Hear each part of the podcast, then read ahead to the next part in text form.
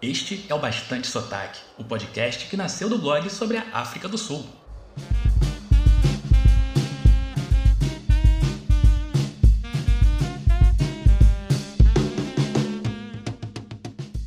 Moluene, bem-vinda e bem-vindo ao episódio 7 do Bastante Sotaque. Eu sou o Pedro Leonardo e tô aqui para falar sobre tudo que faz o brasileiro descobrir e se apaixonar pela África do Sul.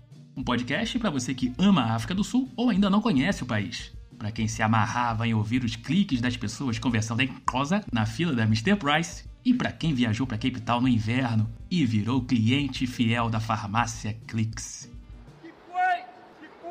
No programa de hoje.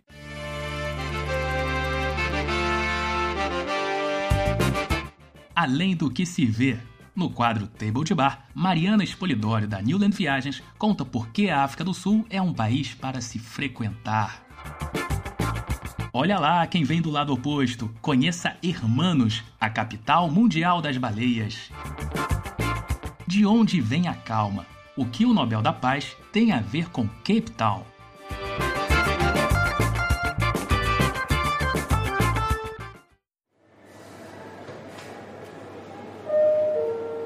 Você está ouvindo o podcast Bastante Sotaque.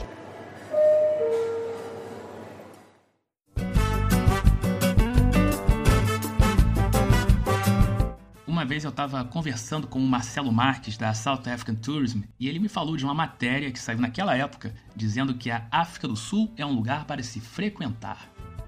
É lógico que eu me identifiquei com aquela frase e sempre lembro dela quando vejo esses casos de pessoas que viajam para lá mais de uma vez, ou duas, ou três. E uma dessas pessoas é a Mariana Espolidório, dona da Newland Viagens, que esteve na África do Sul duas vezes, por enquanto.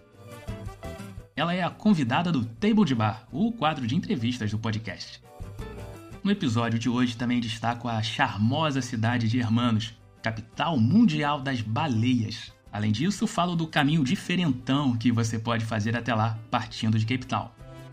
E no embalo da divulgação do Nobel da Paz, eu falo um pouco sobre a relação de Cape Town com essa premiação.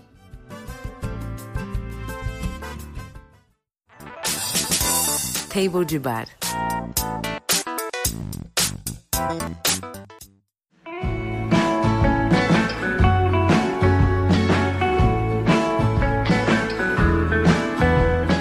Conversei com a Mariana Espolidório em setembro, durante o roadshow do Turismo Oficial da África do Sul, no Hotel Renaissance lá de São Paulo. Antes de mostrar como foi nosso papo, eu preciso destacar que naquele dia eu descobri uma improvável vocação para talismã. É que, além da Mariana, que estava sentada ao meu lado na plateia, as duas pessoas sentadas exatamente na minha frente ganharam algo nos sorteios do evento. Eram prêmios como safaris na África do Sul, estadias em resorts de Cape Town, só coisa boa.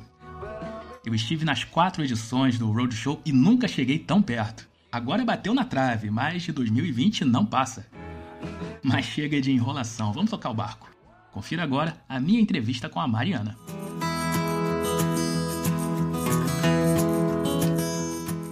O podcast Bastante Sotaque está recebendo a Mariana Espolidório, dona da agência Newland Viagens.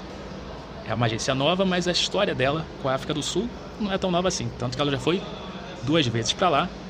Oi, obrigado por topar ser entrevistada aqui no saguão do Hotel Renaissance durante o Roadshow da África do Sul. Bem-vindo ao podcast. Eu que agradeço a participação, Pedro.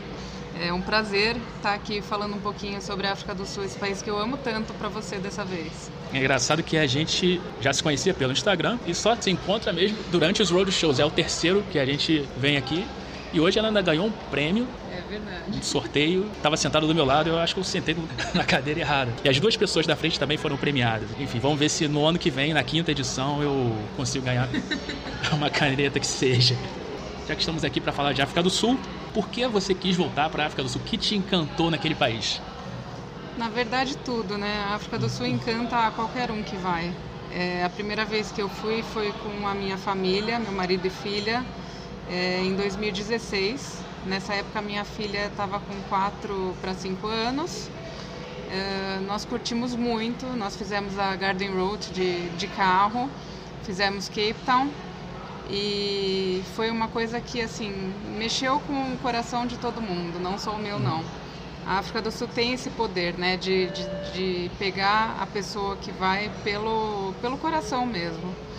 É, e com isso a gente resolveu voltar no final de 2018 para passar o Réveillon. Aí levamos também nossas mães. é, então, assim, o que faz a gente querer voltar? Eu não sei ao certo, é uma atmosfera, é, uma, é a questão, acho que, de berço da humanidade, é uma coisa que realmente é emocional, assim, sabe? A natureza é muito, muito bonita, muito exuberante. Cape Town é uma cidade incrível não tem quem não goste realmente. Eu pretendo, inclusive, agora com esse sorteio que eu ganhei. Tem que fazer, tem que fazer esse sacrifício de voltar para usar esse prêmio, que você tem um ano para usar, é então é, é um sacrifício mesmo. sacrifício de ir pela terceira vez para a África do Sul. E o engraçado é que na primeira viagem da Mariana, quando ela alugou um carro, pegou um modelo igual ao meu. Então nossas fotos é, na Clarence Drive ficaram muito parecidas. Que ela também passou ali nessa estrada que pode servir para quem vai para Hermanos ou voltar de Hermanos, pode ser um caminho para Garden Route ou volta da Garden Route. E as minhas fotos ficaram muito parecidas com as dela, porque nós dois pegamos um polo vermelho. Aliás, um ótimo carro, saudade deles. Hoje tive que voltar para minha carrocinha aqui brasileira. Voltando ao assunto, você teve essas viagens com perfil mais família. Então, já que você falou do ano novo, é um tema recorrente de perguntas a partir dessa época do ano. A gente está em setembro.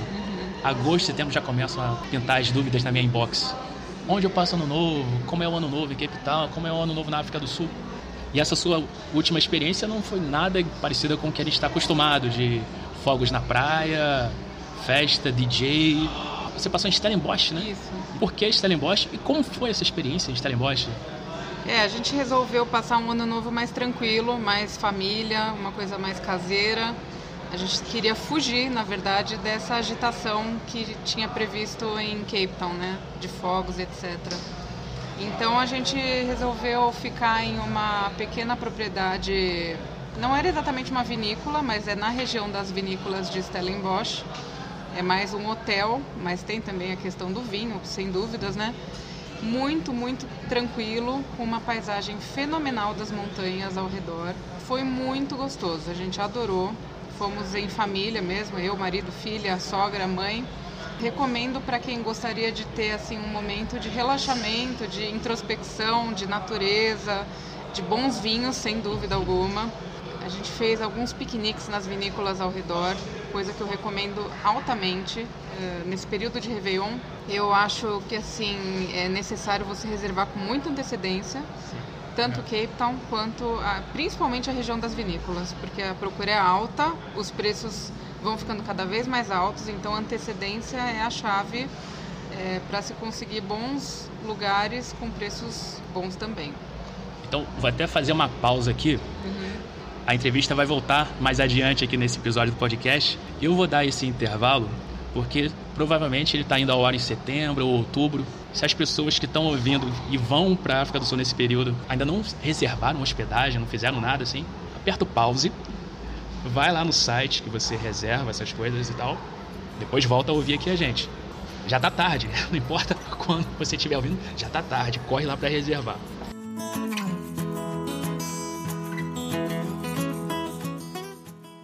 Bastante Sotaque é uma iniciativa independente com conteúdo 100% gratuito e isso demanda meu tempo e dinheiro. Por isso, quando você planeja a sua viagem com os parceiros do blog, você ajuda a mantê-lo. As vendas garantem uma comissão que me ajuda a cobrir os gastos com hospedagem do site, domínio e, é claro, pagar meus boletos. Uma das minhas parceiras é a Rent Cars, a maior plataforma de aluguel de carros online da América Latina. No rentcars.com você compara preços e opções de locação em mais de 140 países, incluindo Brasil e África do Sul.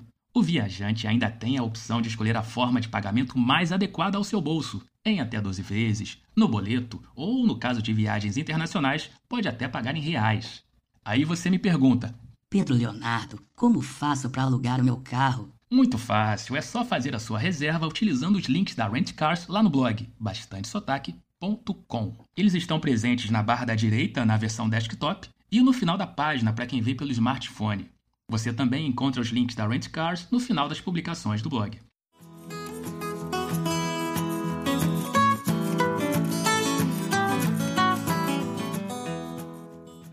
Voltando agora para o nosso papo com a Mariana Espolidório da Newland Viagens. A gente aqui falando muito de África do Sul no saguão do Hotel Renaissance, no dia do Roadshow do Turismo Oficial da África do Sul no Brasil. Como você teve essa experiência de viajar com família, com criança, é um tema recorrente nas dúvidas que eu recebo por inbox. Então, para as mamães de primeira viagem, para as mamães que vão para a África do Sul pela primeira vez, quais as dicas que você pode dar em termos de planejamento, reserva de hotéis, alguma coisa específica assim desse tema de planejamento que você tem aprendido nessa viagem para a África do Sul?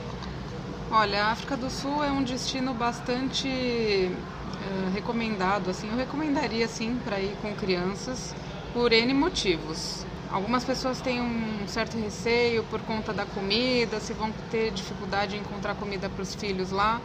E assim, eu digo, vá tranquilo, porque a comida da África do Sul é muito parecida com a comida brasileira. Eles têm essa coisa de comer comida de verdade. Você não tem problema em encontrar uma boa comida feita, pronta em um supermercado da rede Woolworths, por exemplo, né? Então, assim, mesmo crianças menores, você não vai ter problema com, com, com comida. Agora, com relação às atividades que chamam a atenção da criançada lá, sem dúvida nenhuma, interação com os animais. É, não são todos os safaris que permitem crianças pequenas, a maioria dos safaris permite criança a partir de 6 anos, alguns até mais tarde, do tipo 8 anos. Então, assim, vale você se informar melhor é, sobre o lugar que você pretende fazer o safari. Então, a interação com animais, tanto em safaris quanto, por exemplo, nas praias é, do, dos pinguins em Cape Town. Você foi em Stony Point, né? Na praia da... Na outra colônia de pinguins. Fui na... em Betty's Bay. Betty's Isso, Bay, é. Betty's Bay também é uma reserva uh, natural onde você tem uma colônia de pinguins natural. Que uma pessoa lá da África do Sul me falou que essa reserva, sim, é uma reserva uh, onde os pinguins estão lá porque querem mesmo. Sim. Enquanto que na Boulders Beach, na Boulders Beach os pinguins foram colocados. É. Só para o pessoal se situar no, no mapa, Betty's Bay é um lugar que você pode chegar por aquela estrada que a gente falou anteriormente aqui na entrevista, a Clarence Drive ou R44, uma rota cênica ali que começa em Gordons Bay. Ela vai até Betty's Bay, onde tem essa colônia de Stone Point. Já que a gente está indo para esse caminho, para o leste ali, queria fechar com uma pergunta que veio pelo Instagram e foi, você foi a primeira pessoa que eu pensei em responder, tirar essa dúvida. Hermanos, vale a pena? Vale a pena sim. Para quem tem mais dias além de Cape Town e gostaria de conhecer alguma coisa mais ao redor, além das vinícolas, que também é uma, acho que é a região mais procurada para quem está em Cape Town, vale dar uma esticadinha até Hermanos, porque lá você tem um, é um balneário com restaurantes gostosos, é uma, um balneário pequeno, assim, uma cidadezinha pequena com um centrinho de compras, artesanatos. Uh, é um lugar super procurado para avistamento de baleias Sim. nas épocas certas do ano. É a capital mundial das baleias. Tem uma placa na entrada da cidade que é, a gente não está exagerando. Eles se autodeclaram Sim. capital mundial das baleias. Isso. E além disso, uma coisa que foi assim muito legal de fazer lá foi visitar o Fernclough Nature Reserve, que fica um pouco afastado do centrinho, mas assim, cinco minutos de carro, uma coisa muito, muito próxima. Para quem gosta de fazer trilhas, é, tem vários, vários roteiros de trilhas que você pode fazer dentro do parque. Algumas muito fáceis, assim, inclusive para a criançada fazer junto mesmo. E com um visual de arrepiar. Sensacional, recomendo. É, além desse parque, você também foi num mercadinho lá, no mercado gastronômico, né? Numa manhã de sábado, se eu não me engano. Isso, eu não me lembro agora ao certo a data, assim, se foi num Sim. sábado ou num domingo. É um mercado regional de produtos regionais, comidas, etc. Que a gente teve a sorte de estar lá quando estava acontecendo. Também não lembro o nome, mas depois o Pedro coloca é. o nome para vocês. Que foi muito legal, assim, é uma imersão na gastronomia e artesanatos locais com música ao vivo, pessoal voando de parapente assim por cima da, da onde acontece o mercadinho. Aquela parte do serviço no finalzinho da, da matéria. Newland Viagens está no Instagram. Como é que a gente acha Newland? Sim, vocês podem seguir a gente no Instagram, arroba Newland Viagens, também no Facebook, com o mesmo nome. É, nós somos uma agência de viagens em São Paulo, mas atendemos ao Brasil inteiro. É só entrar em contato através de WhatsApp, e-mail, estamos aí para ajudar você, principalmente na sua viagem para a África do Sul. A gente está com fome, a gente ficou a manhã toda aqui nesse evento, estava esperando esvaziar lá a fila do almoço, agora a gente vai subir, vai almoçar. Muito obrigado pelas informações que você deu na sua entrevista, são valiosíssimas, vai ajudar muita gente, tenho certeza. E obrigado. Eu que agradeço, espero te ver de novo ano que vem no próximo Roadshow da África do Sul. E que eu ganhe alguma coisa dessa vez, pelo menos. Valeu, Mari. Valeu.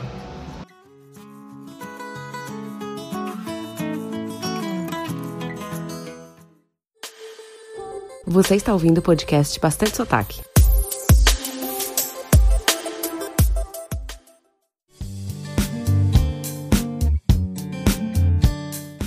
Falamos de Hermanos, acho legal dar um destaque para essa cidade que pode entrar no roteiro de quem vai para Cape Town. Ela fica a menos de duas horas da cidade do Cabo e pode servir como um destino para passar o fim de semana ou um bate-volta. Não dá para falar de Hermanos e não mencionar as baleias. Se a placa na entrada da cidade já diz que aquela é a capital mundial das baleias, é porque o bagulho é sério mesmo. As baleias francas austrais ficam na região entre junho e dezembro para se reproduzir, e é mais fácil avistá-las entre setembro e outubro. Você pode fazer passeios de barco para vê-las em alto mar, no chamado whale watching, ou avistá-las da terra firme mesmo. Para que você não perca nenhuma aparição, existe um anunciador de baleias que toca uma corneta quando uma aparece. Ricardo Andrews é considerado o primeiro e único anunciador de baleias, ou whale crier, do mundo. Ele explicou seu trabalho em uma entrevista à TV estatal chinesa CCTV. Normalmente eu caminho aqui perto do mar. Quando avisto uma baleia, toco a corneta. Então todo mundo fica sabendo que tem uma baleia por perto. As baleias francas austrais têm uma audição 30% melhor que a dos humanos. Por isso, acreditamos que ela ouça o barulho e também reaja a ele. Mas essa minha corneta é feita mais para as pessoas, para que elas ouçam e procurem a baleia no oceano. Um dos pontos altos do ano em Hermanos é o Festival das Baleias, que em 2019 foi realizado no final de setembro. Além da observação de baleias, o evento tem música, gastronomia e opções de entretenimento para as crianças.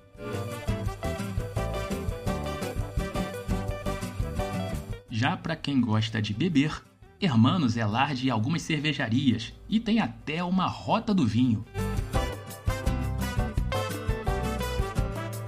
Para aproveitar as vinícolas sem precisar dirigir, você pode usar os serviços da Hermanos Wine Hoppers, que funciona como o Wine Tram que citei no último episódio. Eles têm veículos que partem da Market Square e fazem uma linha que circula pelas vinícolas da região. É aquele esquema hop-on hop-off, em que você desce, fica o tempo que quiser, depois volta para o veículo, vai para outra vinícola e assim por diante. O passeio pode ser reservado pelo site da Hermanos Wine Hoppers.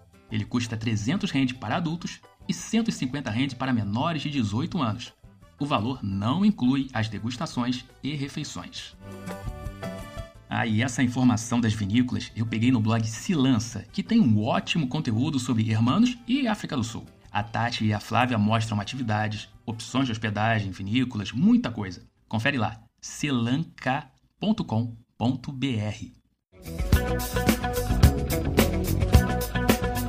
Falando agora de hospedagem. Eu só dormi uma noite na cidade, foi na viagem de 2014. A ideia era ficar duas noites no Hermanos Backpackers e seguir com o Bass Bus para Cape Town. Só que eu não aguentei esperar. Acordei, fui na loja da Hertz que tinha na esquina e aluguei um carro. E assim parti para o meu primeiro reencontro com Cape Town três anos após o intercâmbio. O hostel era confortável, conheci muita gente legal no bar, mas o coração estava mandando ir embora. Ai, droga! Hermanos também pode entrar no roteiro de quem planeja fazer o Shark Cage Diving, ou mergulho com tubarões brancos, em que você fica numa gaiola presa ao barco. Vamos pra gaiola, que tá tudo. Bigode fininho, cabelinho na régua, olhou pra mim, olhei pra ela, eu falei assim. Tudo acontece na cidade ao lado, Hans Bay, que se escreve Gans Bay com G de Geraldo, mas essa letra tem som de R em africans. Hans Bay, Gauteng, Gautrem. Você pode dormir nesse hostel ou em algum hotel ou pousada de hermanos e dirigir até Hans Bay, Mas as vans das empresas de shark diving que saem de Cape Town também passam por Hermanos. Ao menos em 2014, o Hermanos Backpackers tinha uma promoção. Reservando o Shark Diving com eles, você ganhava uma noite grátis e pagava menos no mergulho. Era algo assim. Eu tentei entrar no site deles para ver se isso ainda existe, mas não abriu aqui. Aliás, o mergulho foi a única razão para eu parar em Hermanos naquela viagem de 2014. Eu queria tentar de novo. É que em 2011 eu fui para Hans Bay, entrei na gaiola, vi o tubarão, voltei pro barco e passei o resto do passeio vomitando. Se você tá comendo, desculpa aí, foi mal. Ou oh, sorry. Então, depois de umas 7, 8 horas ou mais espremido no Bass Bus, vindo de Storms River, eu cheguei no Hermanos Backpackers. Primeira coisa que o cara da recepção fala: Alguém aqui reservou o Shark Dive para amanhã? Eu? Então, não vai rolar, tem o Swell vindo aí e a empresa cancelou. Como as condições do mar não mudariam nos dias seguintes, já comecei a pensar no plano B.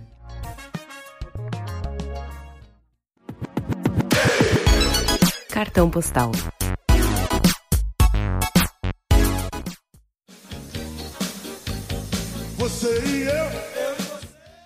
Cartão postal é o quadro em que eu e você, você e eu, trocamos ideias. Participe mandando sua mensagem para podcast@bastantesotaque.com. Conta pra mim de que cidade você é e onde ouve o podcast. No carro, no trabalho ou durante aquela corridinha pelo parque, que agora parece as Olimpíadas do Faustão, em que você tem que desviar de patinetes amarelos ou apenas esperar um help do anjo da guarda, já que as pessoas decidem passar exatamente por aquele espaço mínimo entre você e um carrinho de bebê.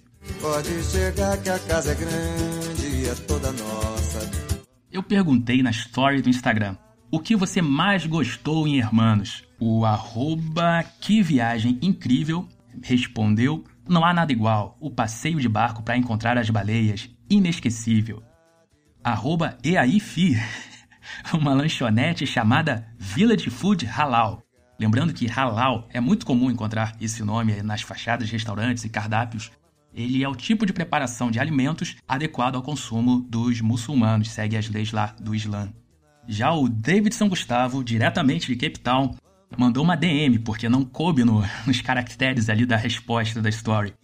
Além de ver muitas baleias reunidas, também dá para curtir uma bela caminhada pela orla com um visual absurdo de bonito. A cidade também tem bastante opção de comida gostosa e acessível. E que arquitetura as casas têm! Que lugar! Valeu, Davidson, valeu todo mundo que mandou mensagens participando aqui do quadro Cartão Postal.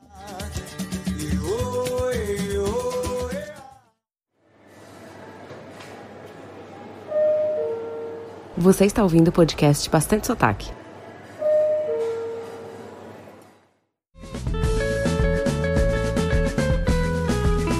Naquele dia que eu aluguei o carro em Hermanos, parei em um mini shopping para tomar café. Lá eu achei uma loja do órgão de turismo da cidade e entrei para perguntar qual era o melhor caminho para Cape Town.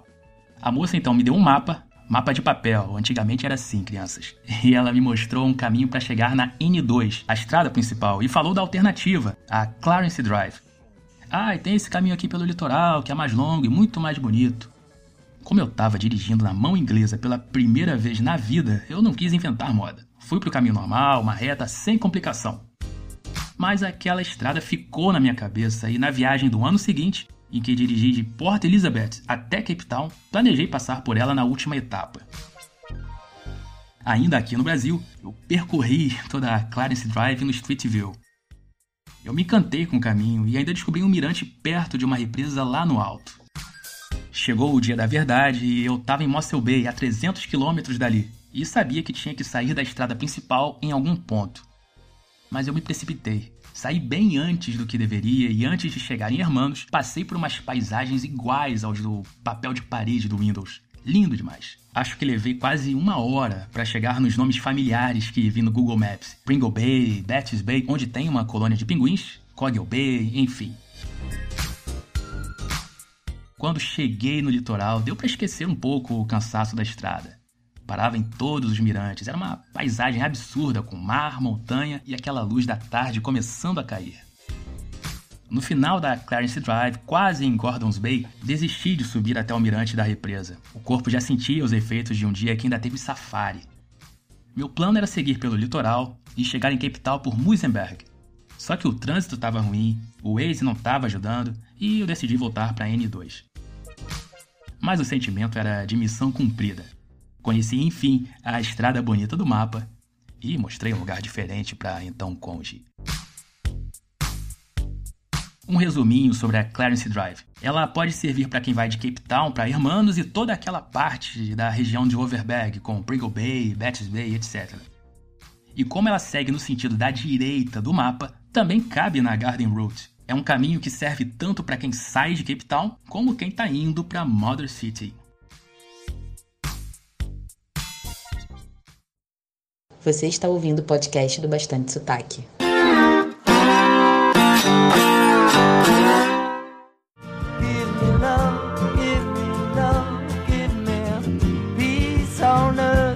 Há alguns dias, o primeiro-ministro da Etiópia, Abiy Ahmed Ali, foi anunciado ganhador do Nobel da Paz. Ele foi o 12º africano a receber a honraria, uma sequência que começou com um sul-africano lá em 1960.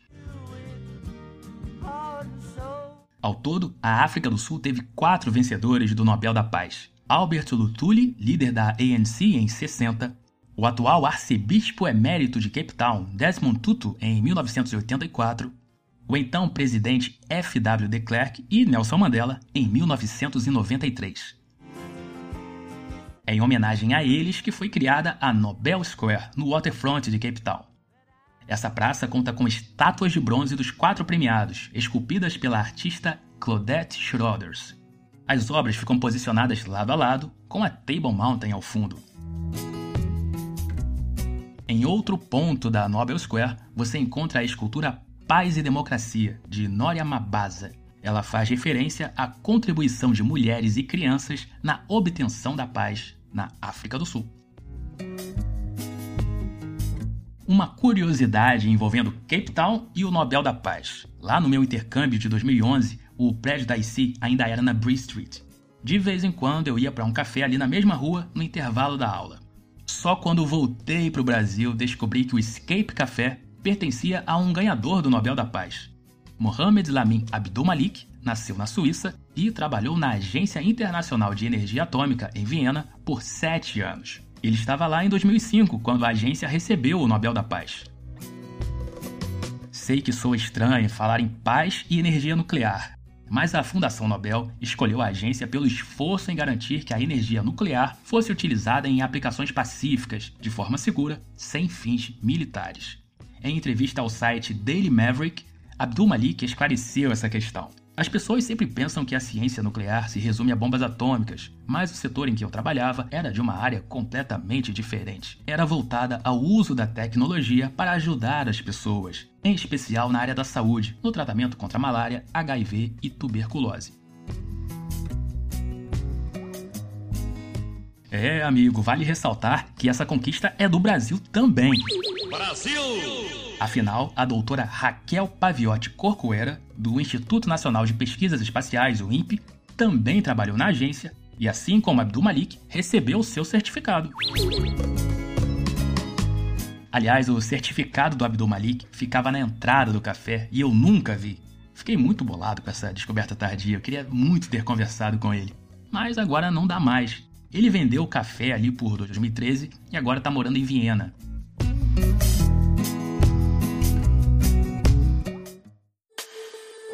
Você está ouvindo o podcast Bastante Sotaque.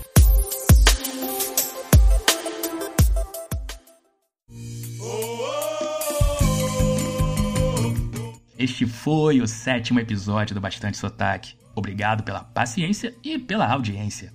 O podcast está disponível nas principais plataformas: Spotify, Apple Podcasts, Google Podcasts e muito mais. Para conferir os nomes difíceis que falei neste episódio, visite bastantesotaque.com/podcast.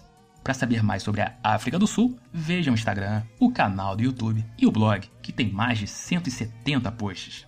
Fale comigo pelo e-mail podcast@bastantesotaque.com. E eu peço encarecidamente, não mande nudes, mande mensagem. Nos vemos na próxima terça. Tá certinho?